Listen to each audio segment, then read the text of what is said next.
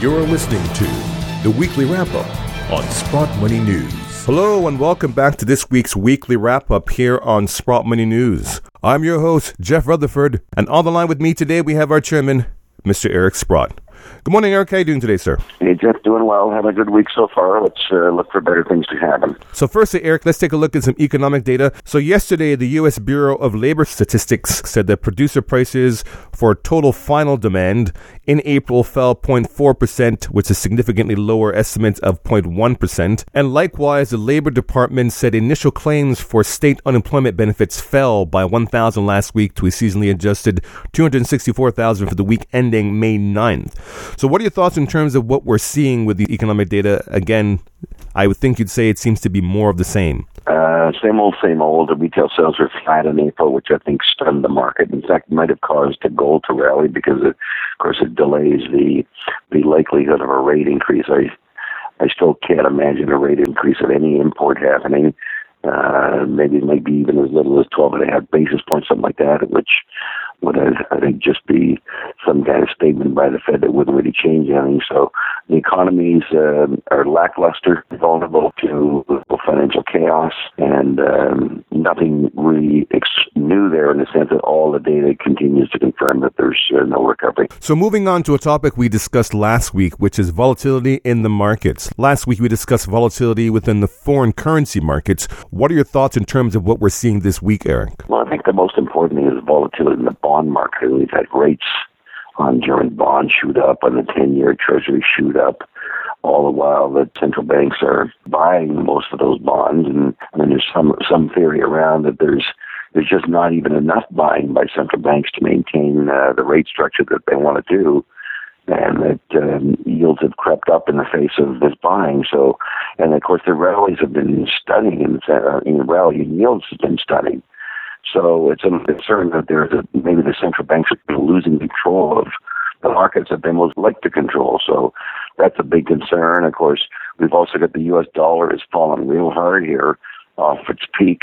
The euro's rallied, uh, lots of other currencies rallied, including the Canadian dollar. But I've stated before that one of the unusual ironies is that the currencies seem to be more volatile than anything else, although the bonds are playing catch-up here. They're they're incredibly volatile. So it's, uh, it's a difficult uh, world to try to understand what's going on in the uh, the macro financial market because it's uh, it's getting very volatile. So speaking of things that are difficult to understand, Eric, let's take a look what's happening in Greece and likewise with their ongoing debt crisis and what's been happening with them and the E C B. What are your thoughts, Eric? Well, there's a huge irony going on in that the, the E C B or the Troika keeps saying to Greece, you know, you got to batten down the hatches and have an austerity program, and otherwise we won't give you the seven point two billion dollars. Well, every week there's at least uh, one to two billion going into Greek banks under the Emergency Lending Authority, so much so that they lent eighty billion dollars to the Greek banks to offset the deposits going out. So here we are, we spend all this time arguing over seven point two billion dollars. In the meantime, they put eighty billion dollars into the banks, uh, which tells you that the real concern is the banking system.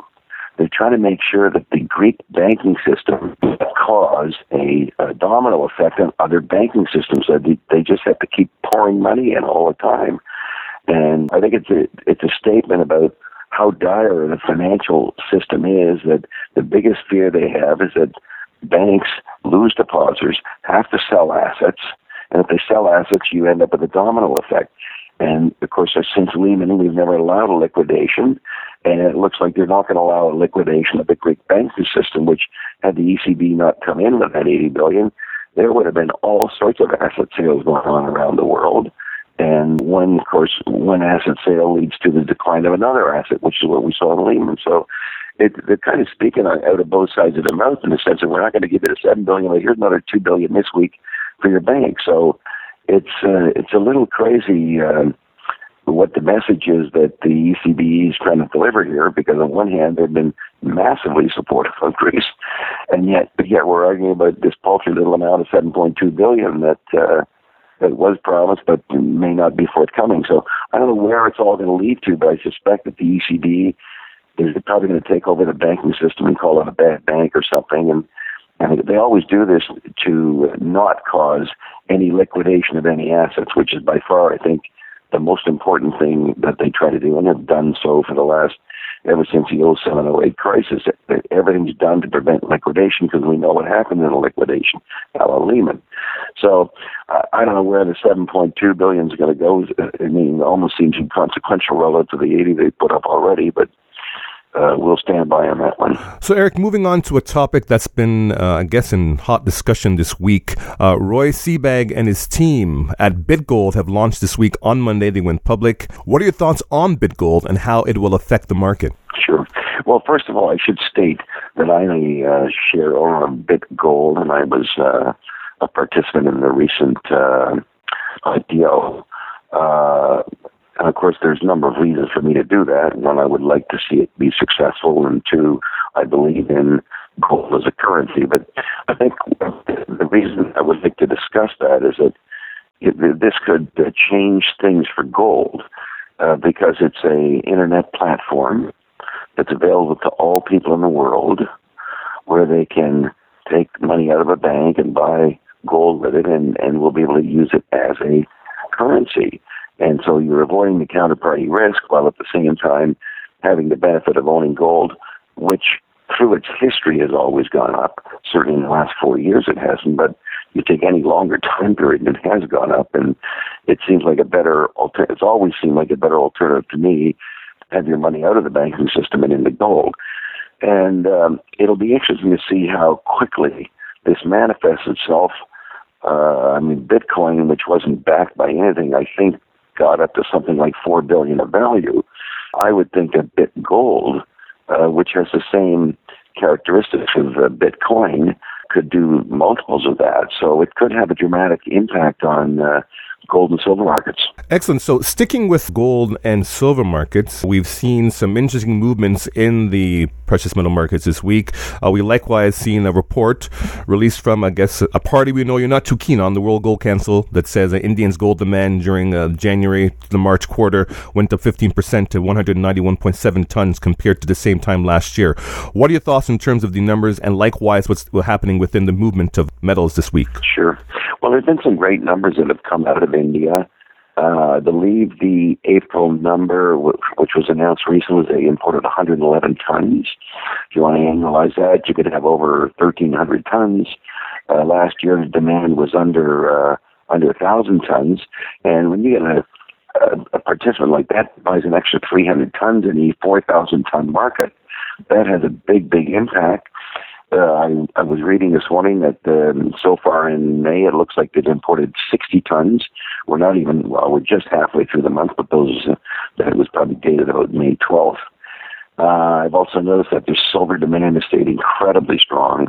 I think the number was something like thirty million ounces in, in the month of March, which again, on an annualized basis, three hundred sixty million ounces. Well, we only produce eight hundred million ounces of silver, and most of that is supposed to be used for um, industrial purposes. And of course, some of the Indian demand is for industrial purposes, but those numbers are very strong. They continue to buy, they continue to believe.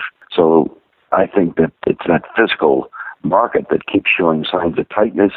We seem to be in backwardation in gold in London, which suggests a certain tightness.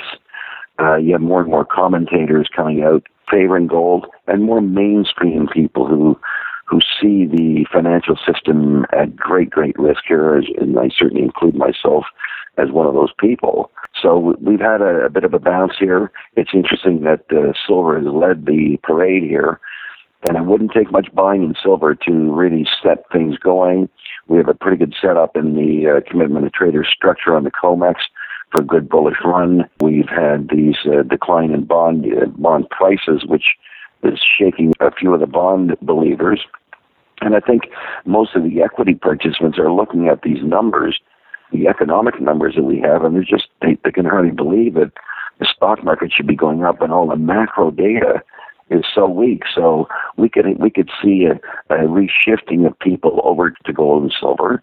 I think it's also very important that what happened in China this last week, where it looks like the People's Bank of China is considering all sorts of procedures to try to assist their economy, and and it looks like They might even be looking at a, some form of quantitative easing, certainly more lending.